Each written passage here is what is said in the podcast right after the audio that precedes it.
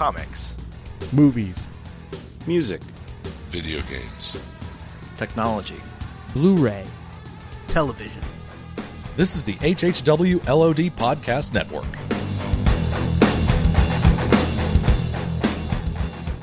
My name is Ichabod Crane.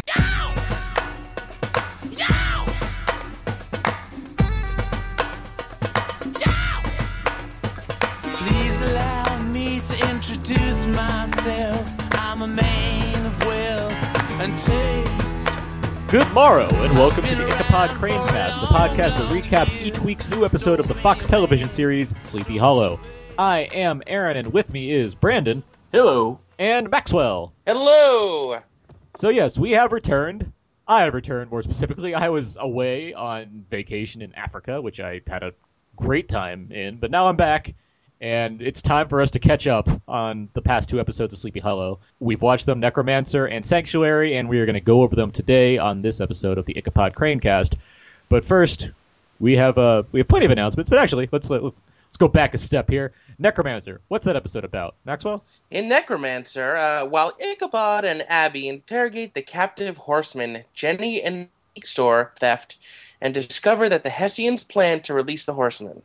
Meanwhile, the true identity of the horseman is revealed, as well as his connection to Ichabod. Mm-hmm. Ooh. All right, so that's that one. And Sanctuary, what's Sanctuary about? Oh, well, Sanctuary is fascinating. When Ichabod and excuse me for that. When Ichabod and Abby investigate, they do a lot of that. A missing persons case. The search leads to a colonial era house which holds secrets from Ichabod's past and unleashes a long dormant evil. And I am adding that has to be seen to be believed. yes. I'd like to think that someone like walked in watching like part of that, like, what the hell is this show? oh. Uh, also, before we get started, I just want to apologize for uh, missing out on the the last episode we recorded. I was uh, taken ill and had to let the guys go ahead without me. But I'm back and I'm feeling good. Great. We're glad to have you back. I'm I'm glad Thank to you. be back and talking about this show. I miss talking about this show. I miss talk. I like missing the missing this show as well as the other shows I'm I'm on, out now with Aaron and Abe and the Walking Dead TV podcast. Like I haven't not podcasted for like two and a half years, so it's like wow, I, I'm now I'm now back in like talking on like you know internet radio again. So it's like hey, all right. Is this the is this the first one you're recording since your return? Yeah, uh, no, I actually just before this I recorded an episode of the Walking Dead TV podcast. So, Ah. but I mean, this is this is the night of my return to internet broadcasting. so, I haven't even done it. I haven't even done it out now yet. So, you know, I got. I don't know what Abe's up to. He might be like freaking out, losing his hair about without me or something. Who knows? Um, I'm sure Abe's fine. Moving moving on. Let's um let's do some announcement stuff. I, there's um oh okay here we go. Here's a good one. Um, people have asked about uh, if they can send voicemails into the show and you know have them you know played on air and ask ask us questions or send feedback or what have you. And uh, you can do that. That is something you can do now. Um, feel free to use 972 798 3830. That number again, 972 798 3830. That's going to take you to basically kind of an answering service that'll say the HHW LOD Podcast Network. That's the, obviously the podcast network that hosts this show along with the other shows on it. And you can you can essentially um, say what show you're leaving a message for, and then leave your message, and we'll be able to play it on the air. So that's that's cool. I think Uh, we could have uh, we could have listeners uh, send us their thoughts on the show or and, and whatnot. So there you go. 972-798-3830. So there's that. Uh, casting news. I think we got some, we got some casting news this week, did we? We sure Yes. did. Go ahead, Brandon. Share yeah, it. I yeah. Um, Mr. Jack Bristow himself, Victor Garber, will be playing uh, Ichabod's father in a future episode coming up, which is excellent. Which is uh, total. Um, first, we have one Abrams uh, universe father and John Noble from Fringe coming on the show, and now we have uh, Alias father coming out now on the show.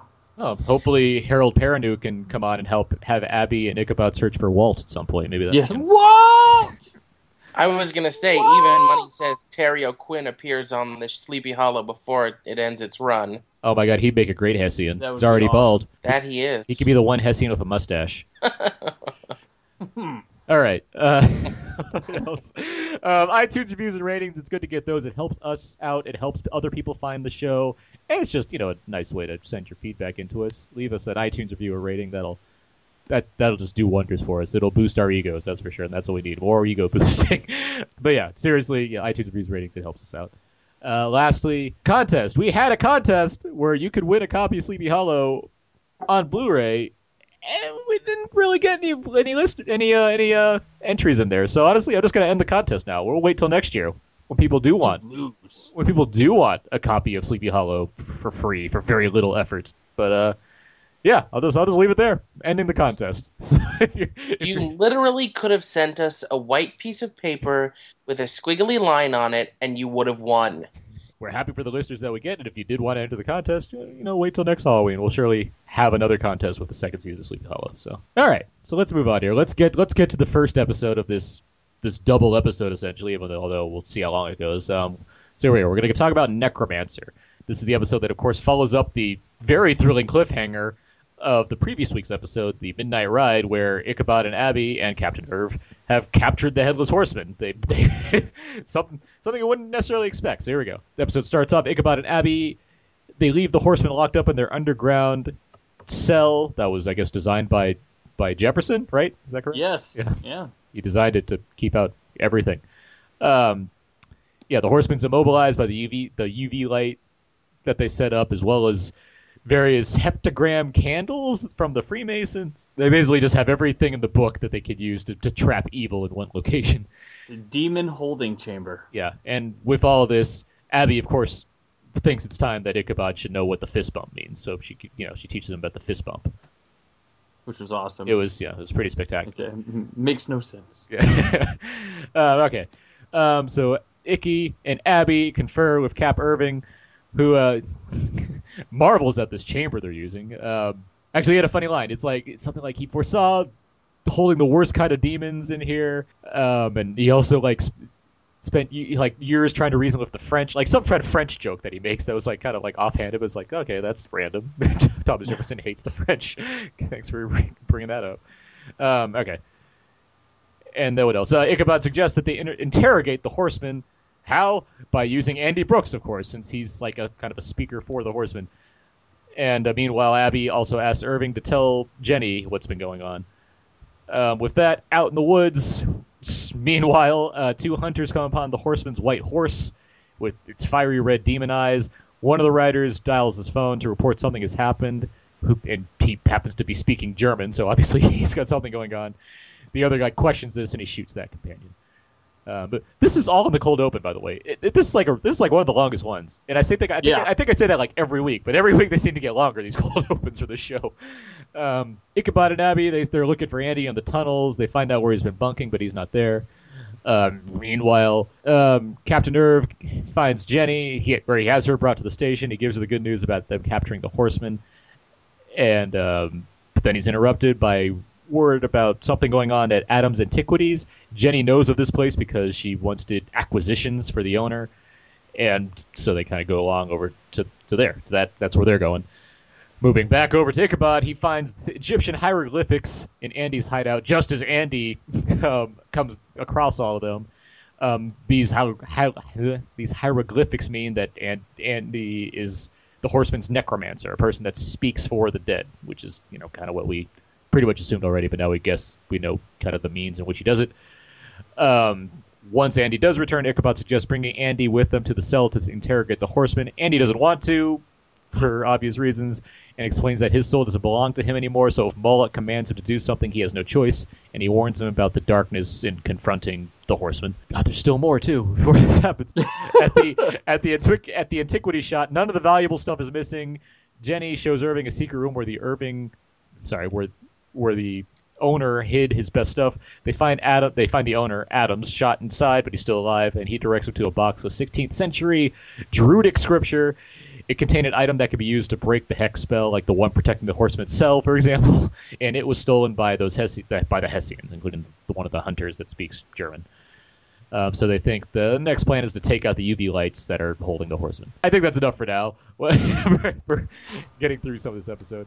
Um, so what do we think of what's going on right now? All this interrogation planning and Jenny and Irving having their own mini adventure. Um, uh, it's pretty. It's pretty awesome. Um, there was there's a uh, a part in it I really just you know makes me love the show more where uh, Irving's talking about describing every member of their so-called little team that they have, and Abby saying, "Well, that's our team." After after going through it, when he, when he's describing, he's describing Jenny and Ichabod, and I think he even describes you know Andy, like who, who they are, like this you know time traveling guy, this you know living dead person, a mental patient, and and all that.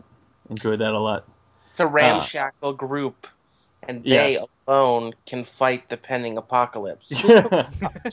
no, but it definitely uh, uh, more and more te- the word team is apt to they're all starting to come together to to fight this fight together, and they have very charming chemistry, and you know they're very all very likable, and you know it's like Bad News Bears. They're so weird and strange and uh, you know like ostensibly awful that you want them to succeed in the impossible.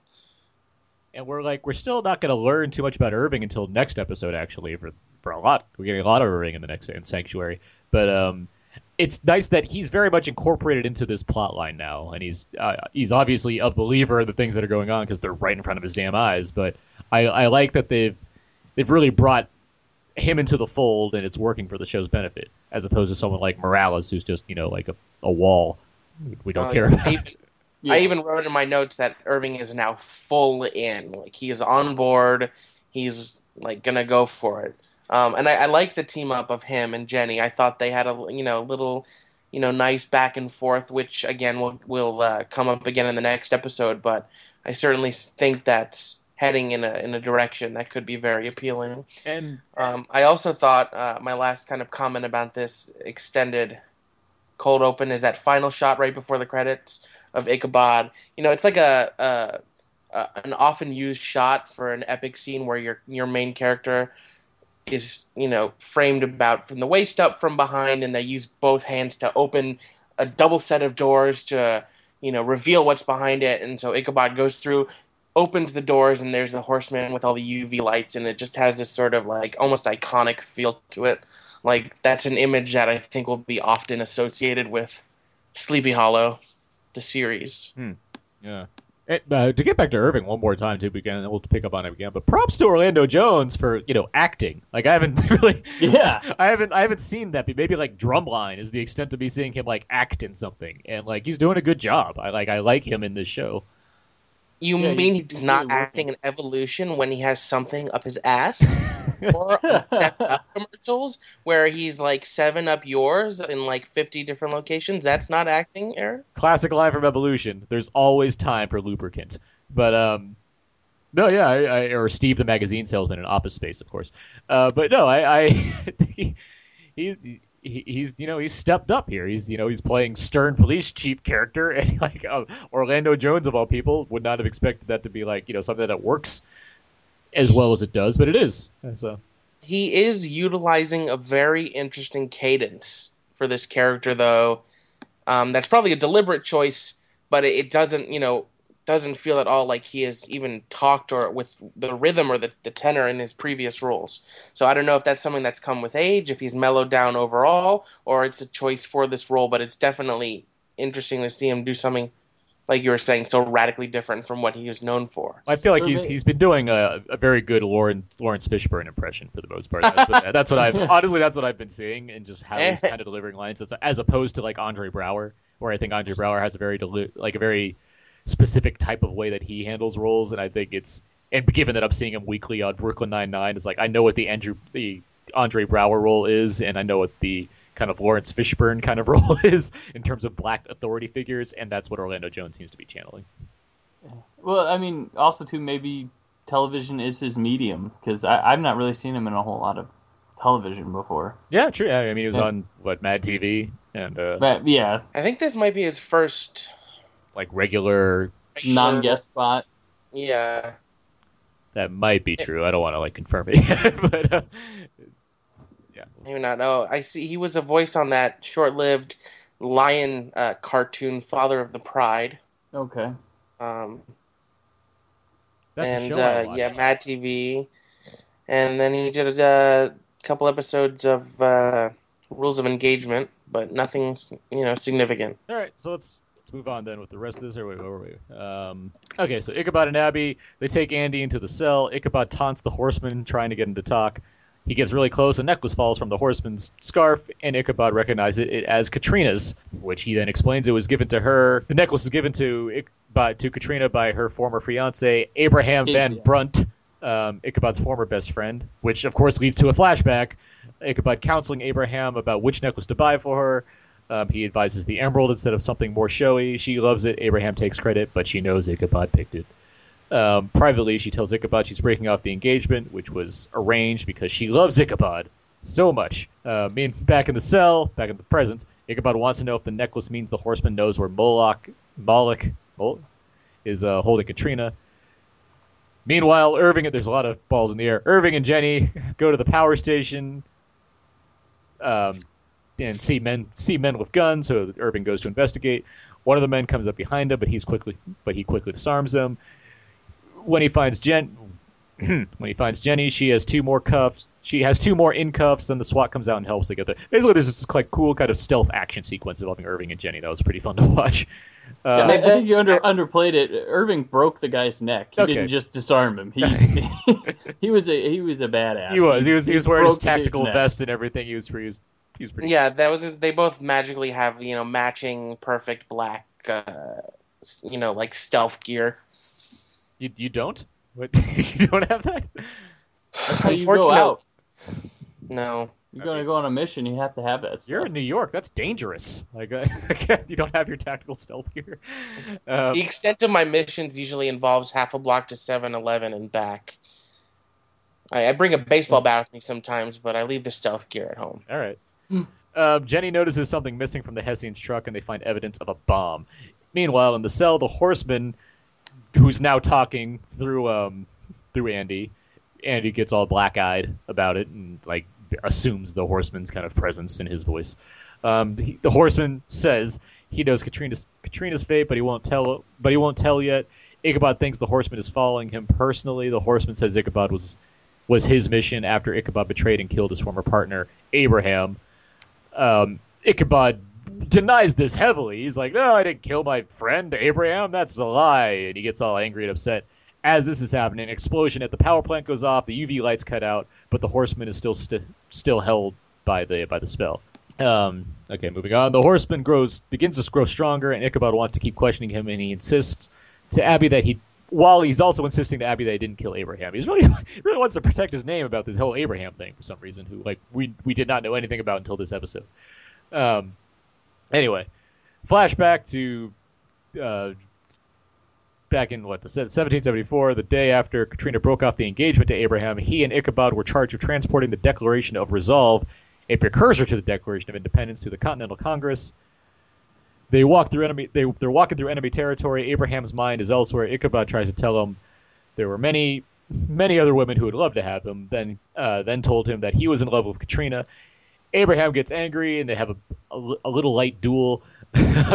Not quite. What he the- doesn't. the- He doesn't say that he's lo- in he- love with yeah, Katrina. yeah, he, He says that Katrina professed her love for him, there we go. Okay, yeah, which is a little bit different in terms of culpability. there you go. Regardless, it does lead to a duel. It leads to a duel. Uh, Ichabod's trying not to fight back, but eventually he does, but he ends up on the ground anyway. Uh, then a shot rings out. Abraham gets hit uh, by a man with a mask with a peptogram tattoo like the horseman. Other Hessians like him run out. Ichabod tries to kill as many as he can, but he can't quite get Abraham, who's mortally wounded, away. As Abraham yells at him to leave, and the last thing that Ichabod saw was the men drawing their swords over Abraham as he lies on the ground bleeding. So it seems like it's the end for Abraham. Back in the cell, Abby suggests Ichabod take a break since the horseman is getting to him. Irving arrives with Jenny. They're still looking for the item that Hessians will use to break the hex, but first they have to break into the cell. But first they would have to break into the cell to perform the Druidic incantation. God, there's so many like weird supernatural things going on. Um, let's see. I mean, I guess I can stop there for a second because we got a lot of Abraham stuff in there. And uh, what do we think of this guy Abraham that we just met this episode? Well, it should be mentioned that Abraham is played by Neil Jackson of the terrific ABC Family Gymnastics series Make It or Break It. and the villain of the Blade television series. Indeed. I knew I he could also place it appeared on somewhere. Flash Forward. All right. Uh, it's a it's um it's a rich backstory and and a fascinating relationship uh, between Ichabod and Abraham. And you know, uh, although it's not revealed yet, it, it uh, one assumes obviously that there's going to be more to this. It's clearly being set up to to essentially make uh, Abraham and Ichabod, uh, you know, arch nemesis, as it were. Yeah, and I- I mean, were you guys?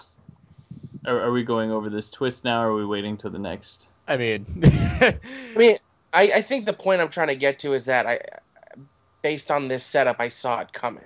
Yes, I, I did too. I mean, and if it, it, it was confirmed when the moment you don't see him actually murdered on screen. Right. And it's not necessarily to the show's discredit that you saw it coming, because in this case, I think it means it's well developed. It, it's just um, not a huge reveal once it does occur. And I mean, it, it's it's bigger for the characters in the show than it is the audience. It's still impactful. I, yeah, I agree with that, and especially because this is the first episode where we're delving into the horseman. You can only get so much from a guy with no head, so you need to give him something to work with. And in this case, it happens to be a giant twist involving who he actually is. Humanizing him in some capacity is a smart choice because eventually, although he's very physically imposing, uh, that sort of uh, villain can become uninteresting. But now that there's a backstory there and you hear from him for the first time, all of a sudden, as a viewer or an audience member, you have more to latch onto, and it becomes uh, much more engaging. And it has an emotional subtext to it as well. For It's a very it, it becomes you know if you look back to the first episode where you have the horseman with this machine gun suddenly now it plays a little bit differently and you know it's interpersonal and it's it's good yeah, no, it's it's better than just some hollow big goon just that just shows up and chases people every once in a while. Sleepy Hollow. Uh, and speaking of which, I mean it. sorry. Um, no, I, I, I agree with the points completely, and it's um. God, I had a point too I was gonna make about this, then I forgot it because I wanted to make that damn Sleepy Hollow joke. A hollow point. uh, yeah, it's no, it is nice to have a, a character within the actual horseman because it just would yeah it would it would get stale if we just you know had this constant threat that had nothing to go behind it beyond like hey there's this guy chasing me all the time he has no head. Um, but okay, no, I, I remember my point. It's um, I'm surprised that we actually didn't really. I mean, we try to do, you know, we try to have like crazy theories every week, but we none of us really thought about like the horseman's connected to Ichabod. Like that ever really, I wouldn't say that ever really occurred to me that it. it I think but before this was because like we, we thought of him as like some like supernatural like god demon type entity that may not have had an origin like that. which he, which he still, well, I guess he, yeah, he has an origin, but he still is Yeah. basically a god demon creature thing at this point. I mean, it's something that something that just like we were maybe thinking of something. Yeah, that he's a He manifestation- just always was. he's a man. Like, yeah, he's, he's he's a manifestation of death or whatever. Like, it's, yeah, like, yeah, something that doesn't have like a starting point. It just always was there, and yeah. or origin is the perfect word to use though because this episode basically functions like the headless horseman's origin story It takes completely the headless horseman's origin story. Yeah. Um, um, one thing go ahead and I don't think we ever expected him to have been human. Like if if he had an origin story, then like oh he was some like fallen angel from heaven that you know was cast out like a Lucifer type story.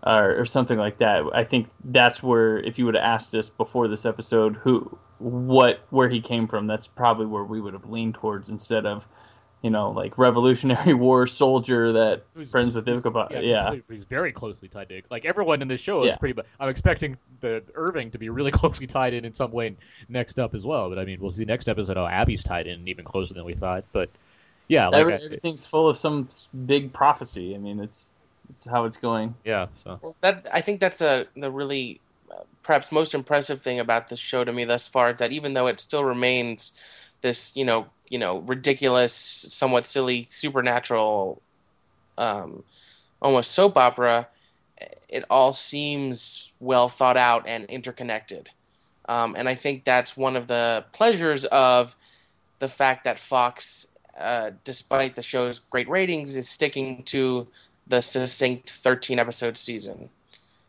I think 13 episodes is great for a show, and with 22, you often end up with filler. And thus far, there's been no filler.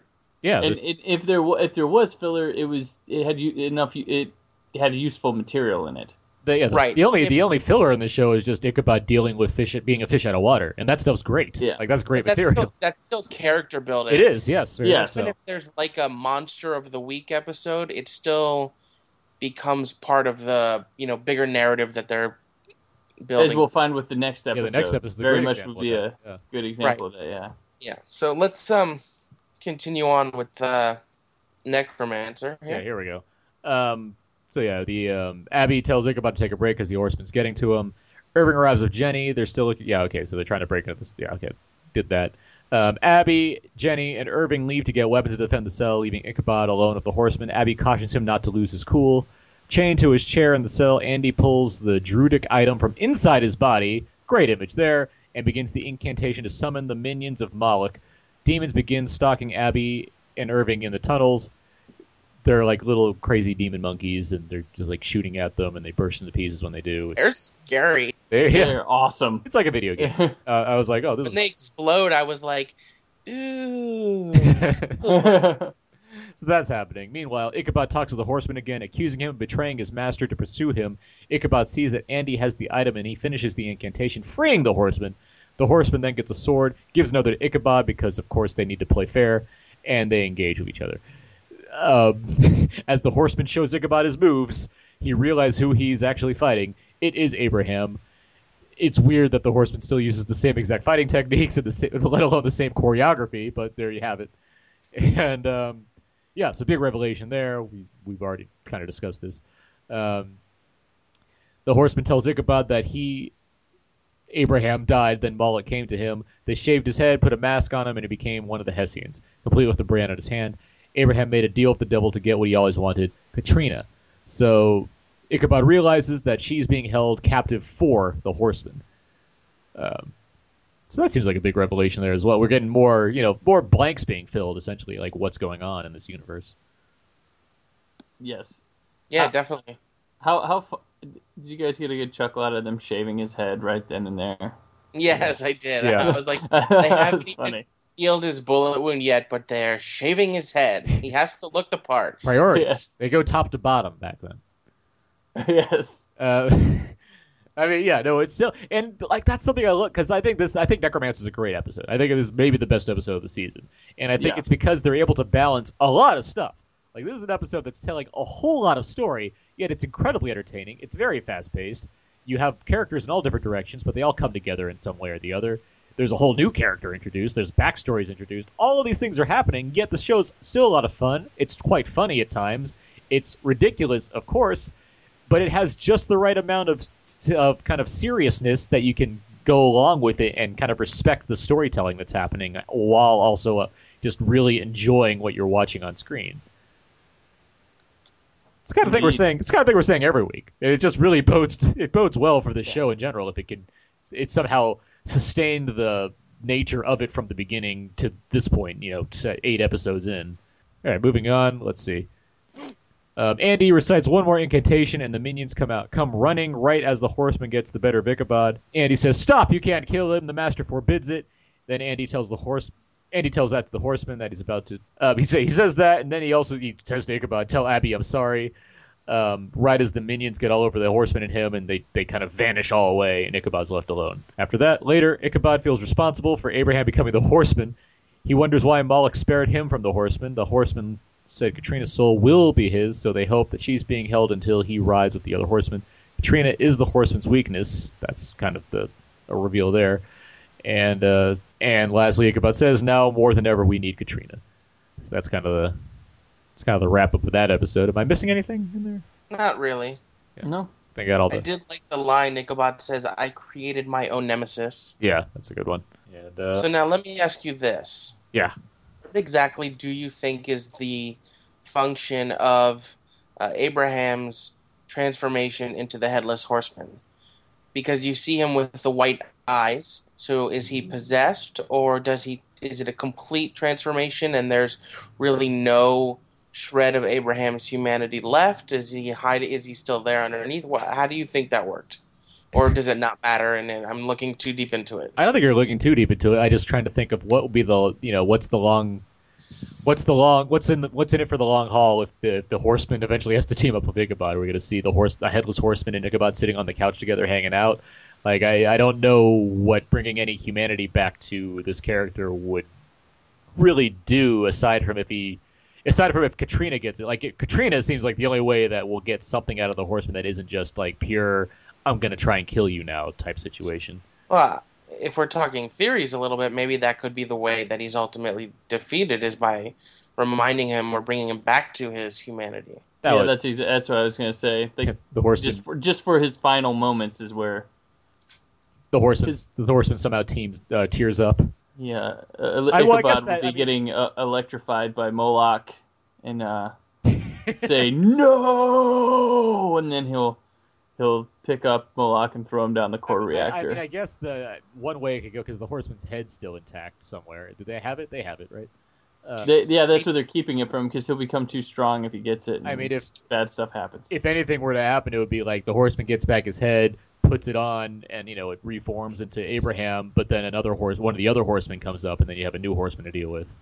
Who I guess they do have three left. there's three Other others, horse- yeah. So like I guess there is a potential that they could bring the Hmm. horsemen over to their side again, and then have And are those three somehow connected to Ichabod from the Revolutionary one War? was his old butler, the other used to make the dinners in the morning. God. Does it bother you that the stuntman or actor playing the horseman is clearly a much larger individual than the gentleman who played Abraham? no, no. That's like you know, it's like it's like if Bane pressed the button on himself and got bigger or something like that. Like, it's just like he, the the, the evilness and the, the the you know the demon nature has brought out the body of this person into something completely different than He he's become supernatural, so all bets are off. yeah, he's super shredder. All right, so yeah, let's get because we want to keep moving on and get to the, we have a whole other episode to talk about. Uh, so any, so any uh, final thoughts or theories uh, relating to this episode? Well, thoughts on it? Like, uh, I I'd probably say it's my favorite so far because I like I thought it took everything I liked about like um, the Sin Eater episode, the pilot, and then the week before, and just meshed them up together, and it was beautiful. Agree. Yeah, I really enjoyed this episode a lot. I think it was I I I was very happy because I you know I left the country before I before I could see the second half of what happens when a horseman gets locked up and has to be interrogated. So coming back and seeing this episode, I'm like yes, this episode delivered exactly what I wanted and uh, and more. So yeah, I was really satisfied with this episode, Necromancer. I think it's a very yeah, it is my it must be my favorite episode. This like this this episode in the in the Midnight Ride. I think those are like just back to back the like the best the best run of episodes so far in a, in a season that's been very consistently good. So yeah, good job, Necromancer. Maxwell, your your thought? Yeah, I mean, I pretty much agree with what you were saying. This and the Midnight Ride make an excellent two-parter. Um, I almost wish the Midnight Ride had actually said the words "to be continued," um, which it didn't. But still, it, it picks up right where it left off. In fact, in terms of pa- paced in a way where in this episode doesn't really have a beginning, middle, and end. It's almost the third act of the first two acts that were set up with the Midnight Ride. Yeah, How long? How much time do you think passed with in terms of horsemen being captured somewhere? Like two days, maybe? I, uh, what it captured in the demon holding chamber? Yeah. created by Thomas Jefferson. I, I think it it's a matter of hours. Really? Yeah, that much? Yeah, I, I th- maybe a day at, at longest. It's not a complaint anyway. It's just more of like the show just keeps moving. Like it. Because Like I mean, they they capture him and immediately go looking for Andy. So, and then it starts. So I would I would say hours. Yeah, probably. Yeah, probably a 24-hour period at most because you know it started at night and then it was you know obviously day when the horse came up on the other hunters and everything and then that night Yeah. the power went off and everything. Yeah, so it was like pretty much like a, like a 12-hour period or so. Let me ask you this. Yeah. Uh, how did the Hessians know that cutting the power would be their best tactic? There is a fun question. Yeah. Because if I remember correctly, I don't think anyone n- in, of the Hessians knew about the UV light. Did they just make a wild assumption that was right? Did they, is there someone feeding them information? Maybe can Andy stay- told. Maybe Andy told him. I don't know. Is Moloch everywhere? Can he see? Uh, That would be see that would be my guess. I feel like Moloch is an ever present type thing, especially with Andy being around and like regardless of regardless of whether or not Andy like told Moloch or anything. I think Moloch just has a kind of a tap into Andy along with the other things going on in the area where he can Well, we, we've seen the character of Moloch appear in mirrors. Exactly. well, yeah. So I feel like yeah, is he's he's probably able to make certain pieces of information known to anyone that is involved in this whole war that's starting to that's emerging. Interesting. Okay. That'd be my guess. I mean, that's the be- that's the best way to not call it a plot hole, but um, by by speculating. Um, I mean, I don't really believe it. If if they figured it out, they figured it out somehow. So it's not a big deal. I was just curious. no, it's a good it's a good question though because I mean, Yeah, it I is know. like it is like a hey we should shut down the power like it's like we I, I didn't even think about it until you until you questioned it, and it's a very valid, good question. all right I'm not usually one to nitpick, so I'll move on from that. Okay, so let's move on to the next episode. This one is called Sanctuary.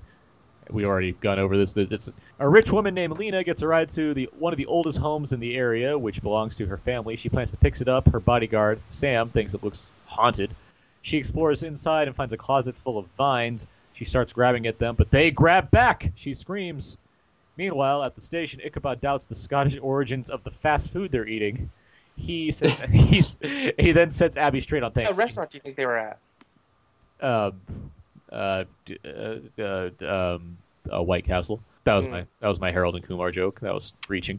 that would have been good for last episode. um, he he then sets Abby straight on Thanksgiving. Uh, the Pilgrims didn't have any sugar to make sauce or pie, and they had venison, not turkey. All basically, Ichabod's just really cranky because all the family time irks Ichabod since he misses his wife, and which is, is basically a fun way for Ichabod to also have this kind of uh, uh, kind of disappreciation for the holidays, much like a lot of people kind of sometimes do during the holidays. And Ichabod is, has that in spades, given that he's you know 200 years away from his perfect Thanksgiving or whatever you want to call it. Um, okay, Captain Irving calls Ichabod and Abby in about uh, the socialite Lena Lena Gilbert, whose lineage goes back to the founding fathers. She's missing. Irving is given the case, giving them the case because Lena left a note with a with Katrina C written on it, and and her last GPS coordinates were were in Sleepy Hollow. Is that right? Yeah, that's right. Okay, yeah. Basically, there, basically, there's ties to Ichabod and Abby, which is why they need to be the ones that investigate. Ichabod wants to know more about the Gilberts from this area and who owned the land. Lena's mother was a Fredericks, dating back to Lachlan Fredericks, a charter member of the Continental Congress and an old friend of Ichabod's. Ichabod knows the mansion. They drive there. It hasn't been lived in for more than a few weeks at a time since the time of Lachlan Fredericks, but it looks much different to Ichabod now. Uh, in a flashback, we see the estate was like a sa- was like a safe haven. It guaranteed protection to former slaves, many of whom stayed to work for Lachlan. Lachlan, is it Lachlan, Lachlan, I think it's Lachlan. Lach- Lachlan. Sorry, Lachlan. You kind of need like a mild, like Hanukkah, very mild. thank you. Okay, and happy Hanukkah to all the listeners out there. Uh, it's the seventh night as we're recording this. Ichabod and Abby go inside. They see the back of a man in a chair, but soon find that he's dead. It's the, it's Sam, the bodyguard, and his face has been badly bloodied and scratched. Ichabod sees the bloody handprints on the floor. They think, that, and so they think that Lena might still be alive. Where's the cut? Where's the cut to credits in this one? Is it around here where they see the? Yeah, it's right here. It's right here, right? Yeah, that's what I thought. Okay, so we got this opening. Did we see like a did we see a tree monster thing yet, or did we see, or we just saw vines No. attacking? We just saw the vine stuff, Yeah, yeah. right? Saw Yeah. the vines attacking and some spookiness in the house. which is a spooky house. Oh, Which is, is that the same house that we saw in um, a vision from the that Sandman episode? Was it oh, where uh, Abby Abby was going through and she talked to uh, Katrina inside a house? that's a good in a question. vision? That's a that's a good question. interesting. That's It, a- uh, I don't know if I mean it could be. I don't know if it's the same house, but I mean, given that it's given the nature of what this house represents, that seems like a possibility. let's go with yes. Everything is It is. connected, so It is the Yeah. same house. done. All right. Um, okay, so we get back. I liked uh, Ichabod's little uh, billionaire joke. Yes. Yeah. He was amazed that this woman had a billion dollars. That's the gross capital of the colonies in my lifetime. Uh, it was a funny. I That's inflation for you. Let's see. Abby tries to radio in about what's going on in this house, but she can't get a signal. When she goes to the door, it slams shut. They try the windows, but one by one, they all slam shut. Um, Ichabod says, not to be an alarmist, but we are in a damn haunted house, Abby says, and that pretty much kicks off the theme of this episode. We're in a haunted house movie. Let's see. Abby freaks out a little, but Ichabod presumes the house wants something from them. They decide to try and find Lena.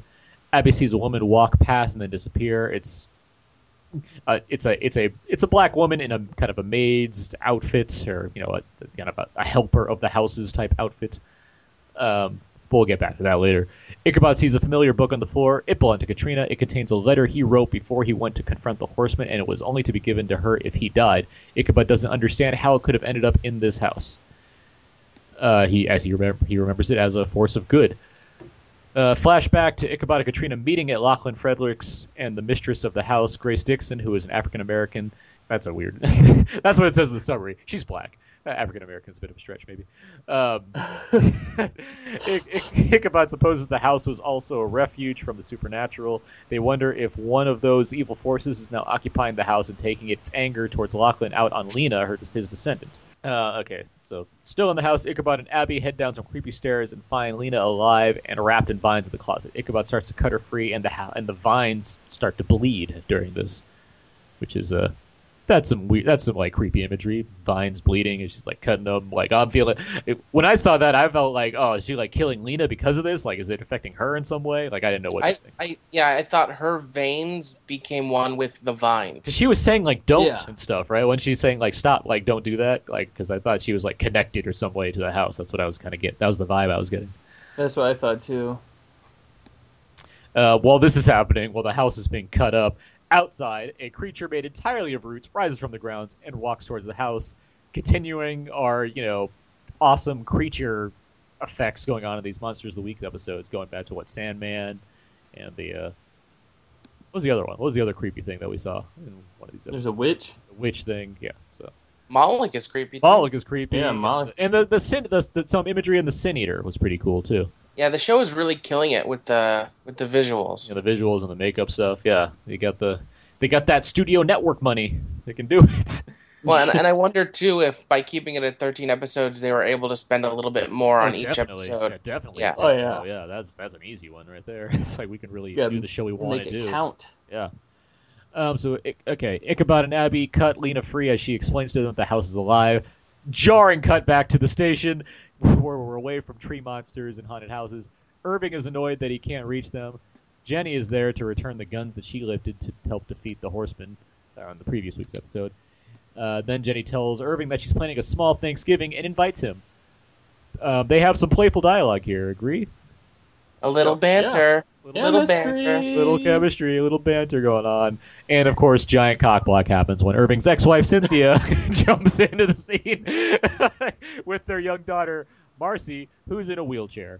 Uh, yeah, so they arrive, and we find we. So I, I wrote Irv's family three exclamation points in my notes because we're like now we're getting backstory on this man finally, besides just like hints.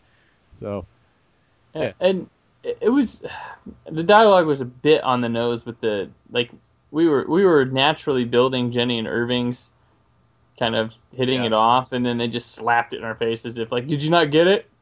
Did you did you see that? Okay, because his wife like stormed in with like, uh, oh, I'm sorry to interrupt this or something. She, something really obvious. It was a little heavy-handed. Yeah. But the Macy in a wheelchair thing, I didn't see that coming. So that was No, Yeah. no, no. No, not at all. It actually made made me hate, or not hate, but be pissed off at Irving just a little bit. I mean, yeah, we'll get to more of this as we go along and get to this episode. So there, there's one one thing I want to discuss that I think is interesting is that, and Ichabod brings us up to it with all of this the scary supernatural stuff that he and Abby have faced thus far. I find it very interesting that the notion of the haunted house is the first thing to really rattle and genuinely scare Abby on like a primal level. True, yeah. That's- Yeah.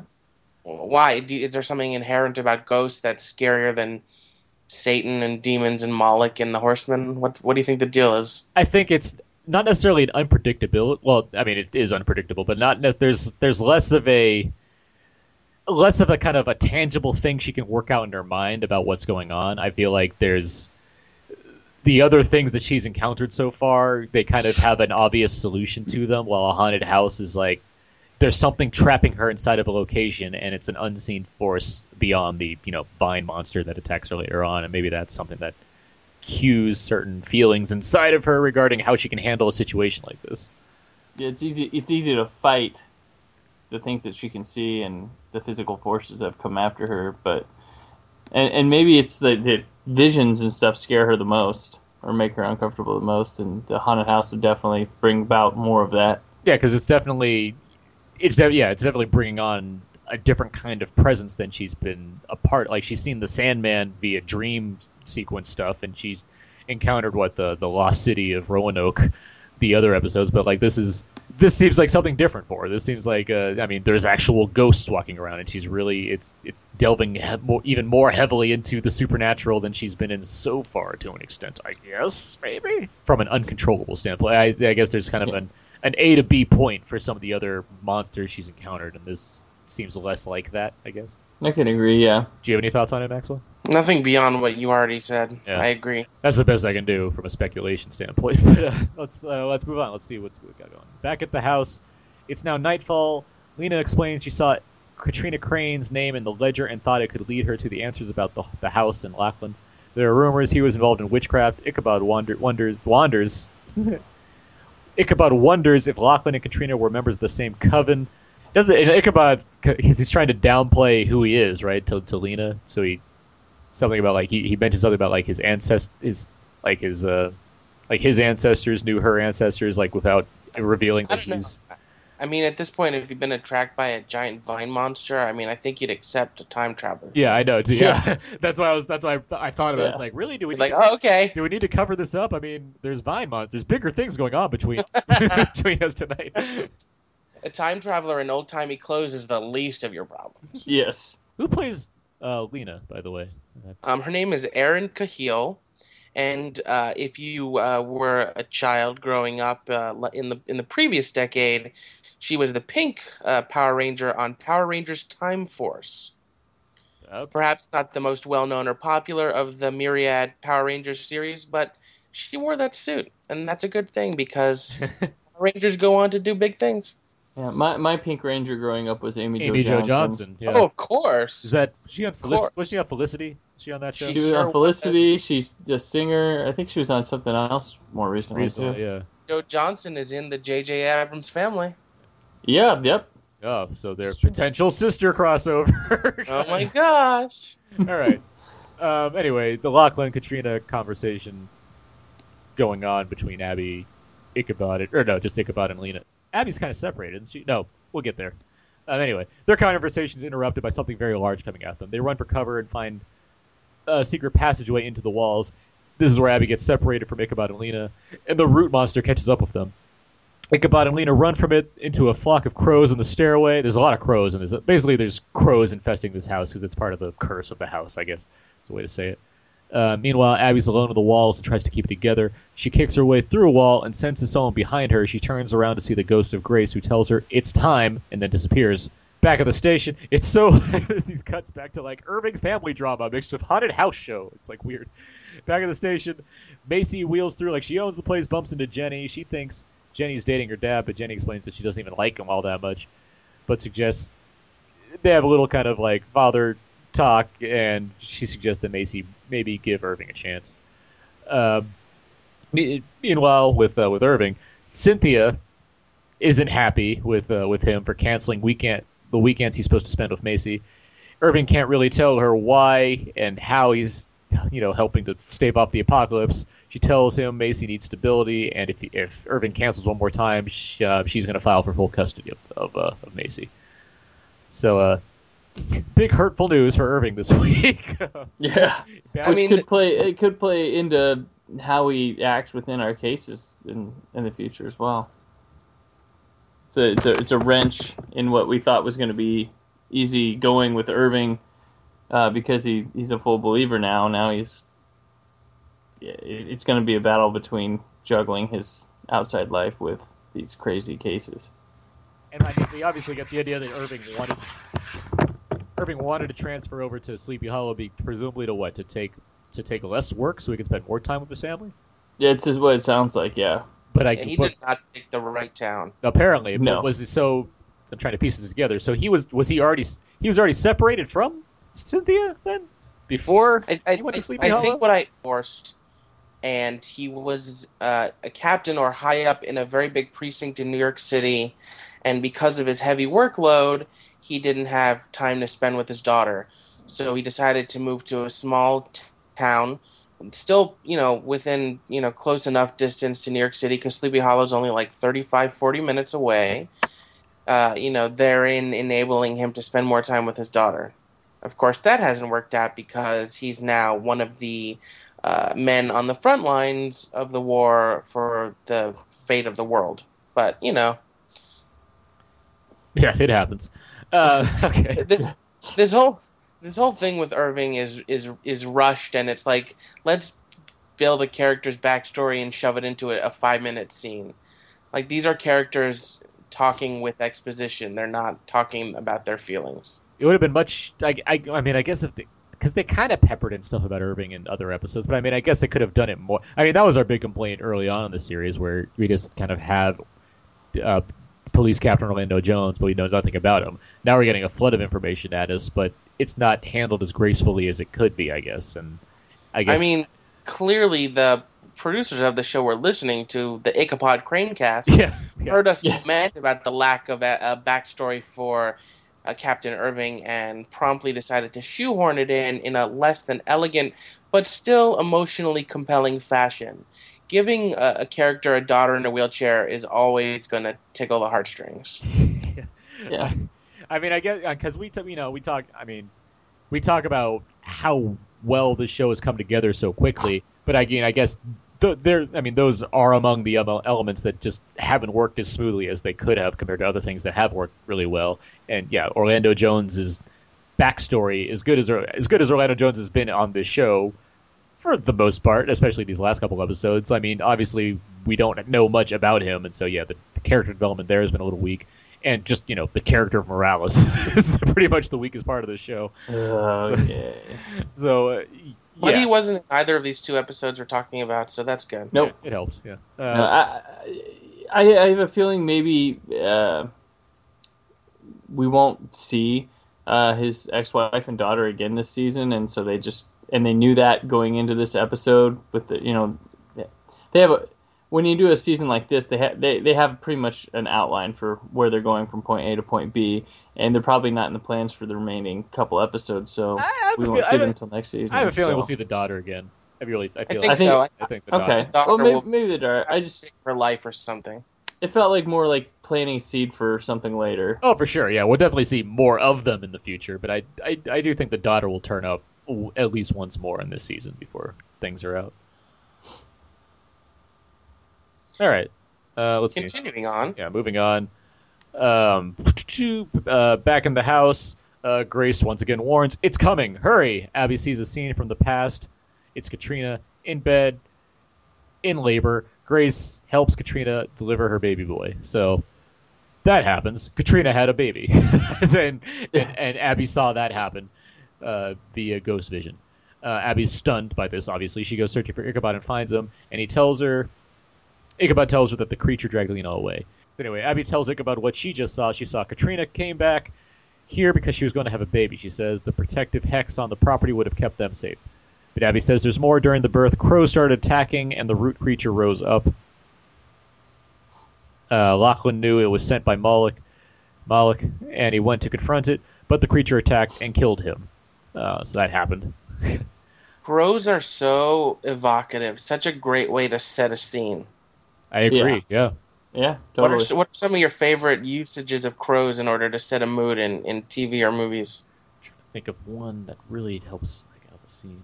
The thing that always comes to my mind is um, the Harry Potter film Alfonso Cuarón directed. yes. Oh, so the prisoner of Azkaban. Yeah, Prisoner of Azkaban. He used crows in the in the the third act of that film in a very uh, clever way. I thought. The um, I mean, the birds is kind of an obvious example in general, but that's Oh, not, yeah. that's not that's not completely crows. There's also the crow, of course. But I mean, um, I'm trying to think of one. There's got to be a lot of horror movies I'm not thinking of right at this moment that like just use crows to be very evocative. But yeah. Anyway, Right. So at, at this point, um, Abby tells Ichabod what she saw. yeah, uh, yeah, she came. Yeah, they uh, Abby. Uh, she didn't see what happened to. Uh, she did. She didn't see. You know, after the fact, they hear Lena scream. Uh, they find the the cre- they find the creature grabbing onto her, choking her. In the dark, they can't see the creature to fight back, but Ichabod tells Abby to shoot the roots, which wound the creature, which re- and that releases Lena. Uh, Abby then sees Grace again, guiding them to an exit. They make their way outside to the car, uh, where where Ichabod grabs an axe. He then heads back in to take on the thing that came after his son. He warns Abby not to follow him. This is pretty badass. this thing Yeah, where- this is. Yeah. Tom Mison really sells this too. Like, and it, like he, he's I- he's in he's a he's in a mode here, and it's awesome. I can't sing his praises enough. Yeah. It's like he gets better and better each episode as they build his character more. He's just he's awesome. Yeah. Okay. So inside, Ichabod looks around for the creature. He uses road flares to light the room, which gives it a really cool kind of red look. He finds the creature and he swings at it, telling him he knows who it serves. He's screaming, "You think you can attack those I love without confi- without consequence?" Uh, Ichabod just continues to attack wildly. He hacks at the creature and he finally chops it to death. He uses he hits the vines and that kind of weakens the creature. And then he starts chopping the thing. He says, "Give Moloch my regards," as he pretty much ends it. Then he walks back outside, covered in blood, ready to go home. Super cool. it's Yeah. just super badass. Oh yeah. Yeah. Um, Give my give Moloch my regards. You're, I'm like fist pump. Yes. yeah. Um, Abby comes to the archives to get Ichabod for Thanksgiving. Uh, she brought rum. Uh, he's struggling with the knowledge that he had a son. Uh, there's a package from Lena. Ichabod wonders if it's more treasures from the Amazon. Um, that, contain, that contains all her family's old papers, including Grace Dixon. It includes Grace's family tree down to Lori Roberts, which is Abby's mother. Her and so um, her and her aunt Abby's ancestor brought Ichabod's son into this world. They realize that they're even more closely tied together than they ever could have thought, um, and they toast to finding family. So yeah, we get that big reveal. I mean, I I did we I saw this coming, right? You saw this coming, like she was going to be related in some way to to, to Grace. Uh, Really? No, that didn't. uh, in, I mean, once it I'm not trying to be dismissive. once they just revealed seemed it, like once it once they revealed it, I was like, oh, okay, oh yeah. But I mean, I wasn't, you know, I, I don't know, it wasn't in my head. All right. I, I, like I'm not I'm not trying to be. I was more intrigued with, no, I was more intrigued with uh, Ichabod having a son and and that whole thing rather than who this. I, yeah, Um, I, I can see that. It's just like the second I saw like Abby sees a ghost of of, of this person, it's like, all right, so there's gonna be some tie here, and obviously, obviously she's not gonna be like related to Ichabod, but I mean, something was gonna happen, and I figured it would it had to like get her con- because I mean we have we already know that Abby and Jenny are somehow tied to this universe more than one would expect, and so that's a neat way to tie it together even more so, I guess, and it's just something that occurred to me within the realm of this episode. Gotcha.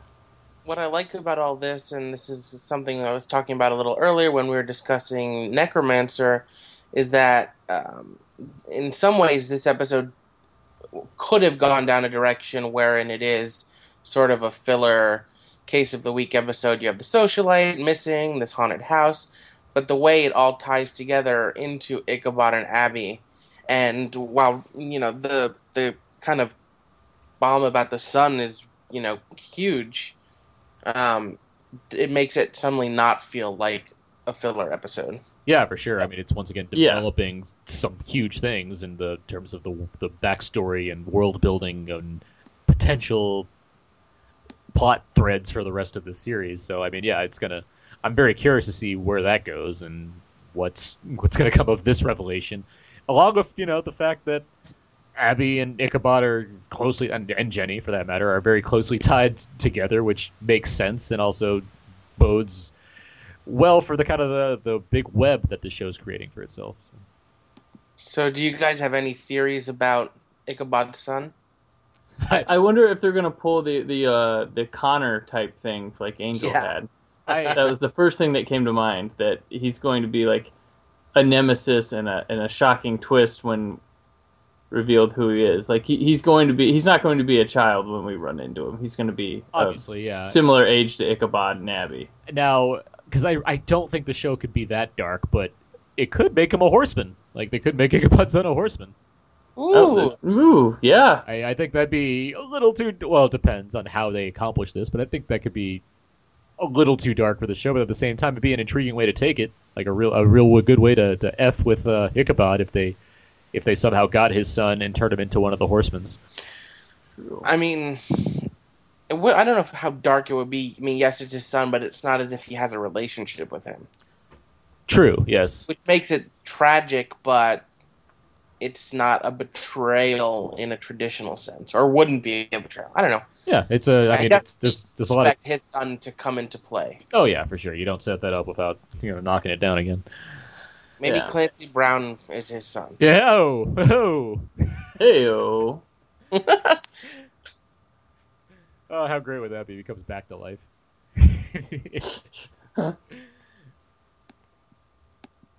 All right, so um, yeah, Sanctuary. What do we what do we think of this episode? It was pretty. I mean, it was it was a little bit. Of, a- it was a step down from the previous two, which it was going to happen at some time. Um, did you guys notice uh, the Lena's bodyguard that got his uh, eyes pecked out and stuff by the crows was also seen as one of the uh, voluntary free slaves at the place back in the uh, when Ichabod and Abbie or Ichabod and Katrina visited. Did not notice that. The the same actor was present there, and I thought there was going to be more with that, but they didn't divulge on it, and then he died. So, but yeah, he was he was uh, he was seen. But he didn't have any lines there, but they made it uh, a, a deal to like focus on him for a second to let you know it's the same actor. Well, So maybe maybe I we'll get more of that. In the, do you think Lena will come back? I, I don't know. Yeah. Yes. Okay. I, I mean, not necessarily soon, but um, she's definitely the type of character that could come back at some point in the future. She owns the house. She's Yes. been doing research. She is a financial resource potentially. We'll see. And she used to date George Clooney. yeah. Cool. So, but no, I, I know. Yeah, go back and check. I, I'm pretty sure it was the same actor, and I, I, I just surprised that nothing came of that. That's that's why I wonder if maybe Lena comes back and there's some kind of reveal or something involving that relationship or that character, the connections that could potentially be there. I don't know. We'll see. I guess. Um, all right. Let's see. We already kind of did crazy theory stuff with uh, other things already, so I guess we can kind of move over that. Uh, let's get to uh, what's going to happen on next week's show. Next week's show is called is titled The Golem, and uh, Brandon, you have a description for that one? Yes, in next week's episode, which is episode 10, Ichabod enlists Henry Parrish, played by John Noble, to help him communicate with Katrina, but in the process, a menacing danger is unleashed from purgatory. Ooh. Right. Hmm. The return of the Sin Eater. I put a so at the end of the Sin Eater episode, by the way, I, so whoever listens to, complete, to completely to the end of the episodes of our show, I put Maxwell's drop of "It's John Noble." Like put that in like three times, I think, or something like that. Because it made me laugh. Nah, Good to know. It's like it's John Noble. It's John Noble. Like it just says, I just John put, Noble. Um, but yeah, so that's gonna bring us to the end of our tale this week of the in the Hollow. Uh, feel free to email us um, at uh, sorry at ichabodcranecast at gmail.com or uh, you know uh, uh, follow us on Twitter at ichabodcrane or on Facebook uh, facebook.com slash ichabodcrane. Um, any of those locations, you can email us your thoughts on the show um, or you know Twitter, Facebook, either whatever. We'll you know be happy to kind of play along, answer them, read them on the show if you have any questions or anything like that. Um, we also I also mentioned the the uh, voicemail line 972-798-3830 so that's you know that's another fun way to interact with our show. And uh, what else? Uh, you can follow us on twitter. I am at aaron's ps4 brandon? I am at BT Peters, and you can hopefully you've been reading my blog because I recap two of these episodes. Uh, Naptown Nerd, which is naptownnerd.blogspot.com, where I do movie retrospectives and stuff. Um, this month we're going down Holiday Road, and also you can check out my reviews on whysoblue.com. maxwell where can people find you Yeah, you can uh, follow me on Twitter at Cinemaxwell. You can uh, check out my blog at cinemaxwell.com, and I've also started a gig contributing to theyoungfolks.com, where I'll be doing all sorts of fun movie and other pop culture related stuff. Hey, congrats on that, by the way. That was, that's really Yeah. cool to see. And oh, I didn't really go over mine. Yeah, besides at Aaron's PS4, also the code is Zeke.com. That's where I write, post all my written movie reviews as well as blogs about Africa. I was blogging about Africa while I was away, and I got a lot on there. And I also contribute to WhySoBlue.com. Um, let's see what else. Uh, be sure to check out all the other shows at hhwlod.com. This show's there along with the other shows, like ones I host, Out and Out Aaron and Abe, along with the Walking Dead TV podcast, Long Box of Doom, other fun shows about comics and games, and a lot of cool guys over the, those sites and shows. And of course, subscribe to our show on iTunes. Leave us a review and rating. If you're somehow listening to this not on iTunes, you know, subscribe on iTunes and help out the show. Um, and yeah, I think that's gonna do it for this week. We talked a lot because we had two episodes to go over, but I had a good time. You guys have a good time? It's good to be back. For sure. I had a middling time, but that's better than most of my times are. So yeah, good. I guess, relatively speaking. Awesome. All right. Okay. So until next week with the Golem. That's what. That's next week's episode. Until next time. Heads. Will. Roll. Good night.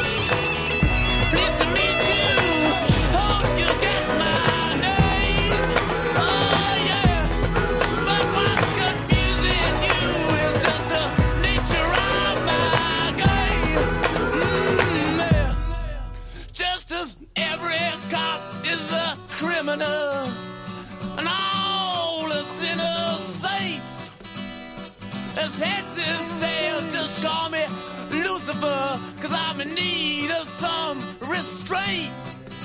So if you meet me, have some courtesy, have some sympathy, and some taste.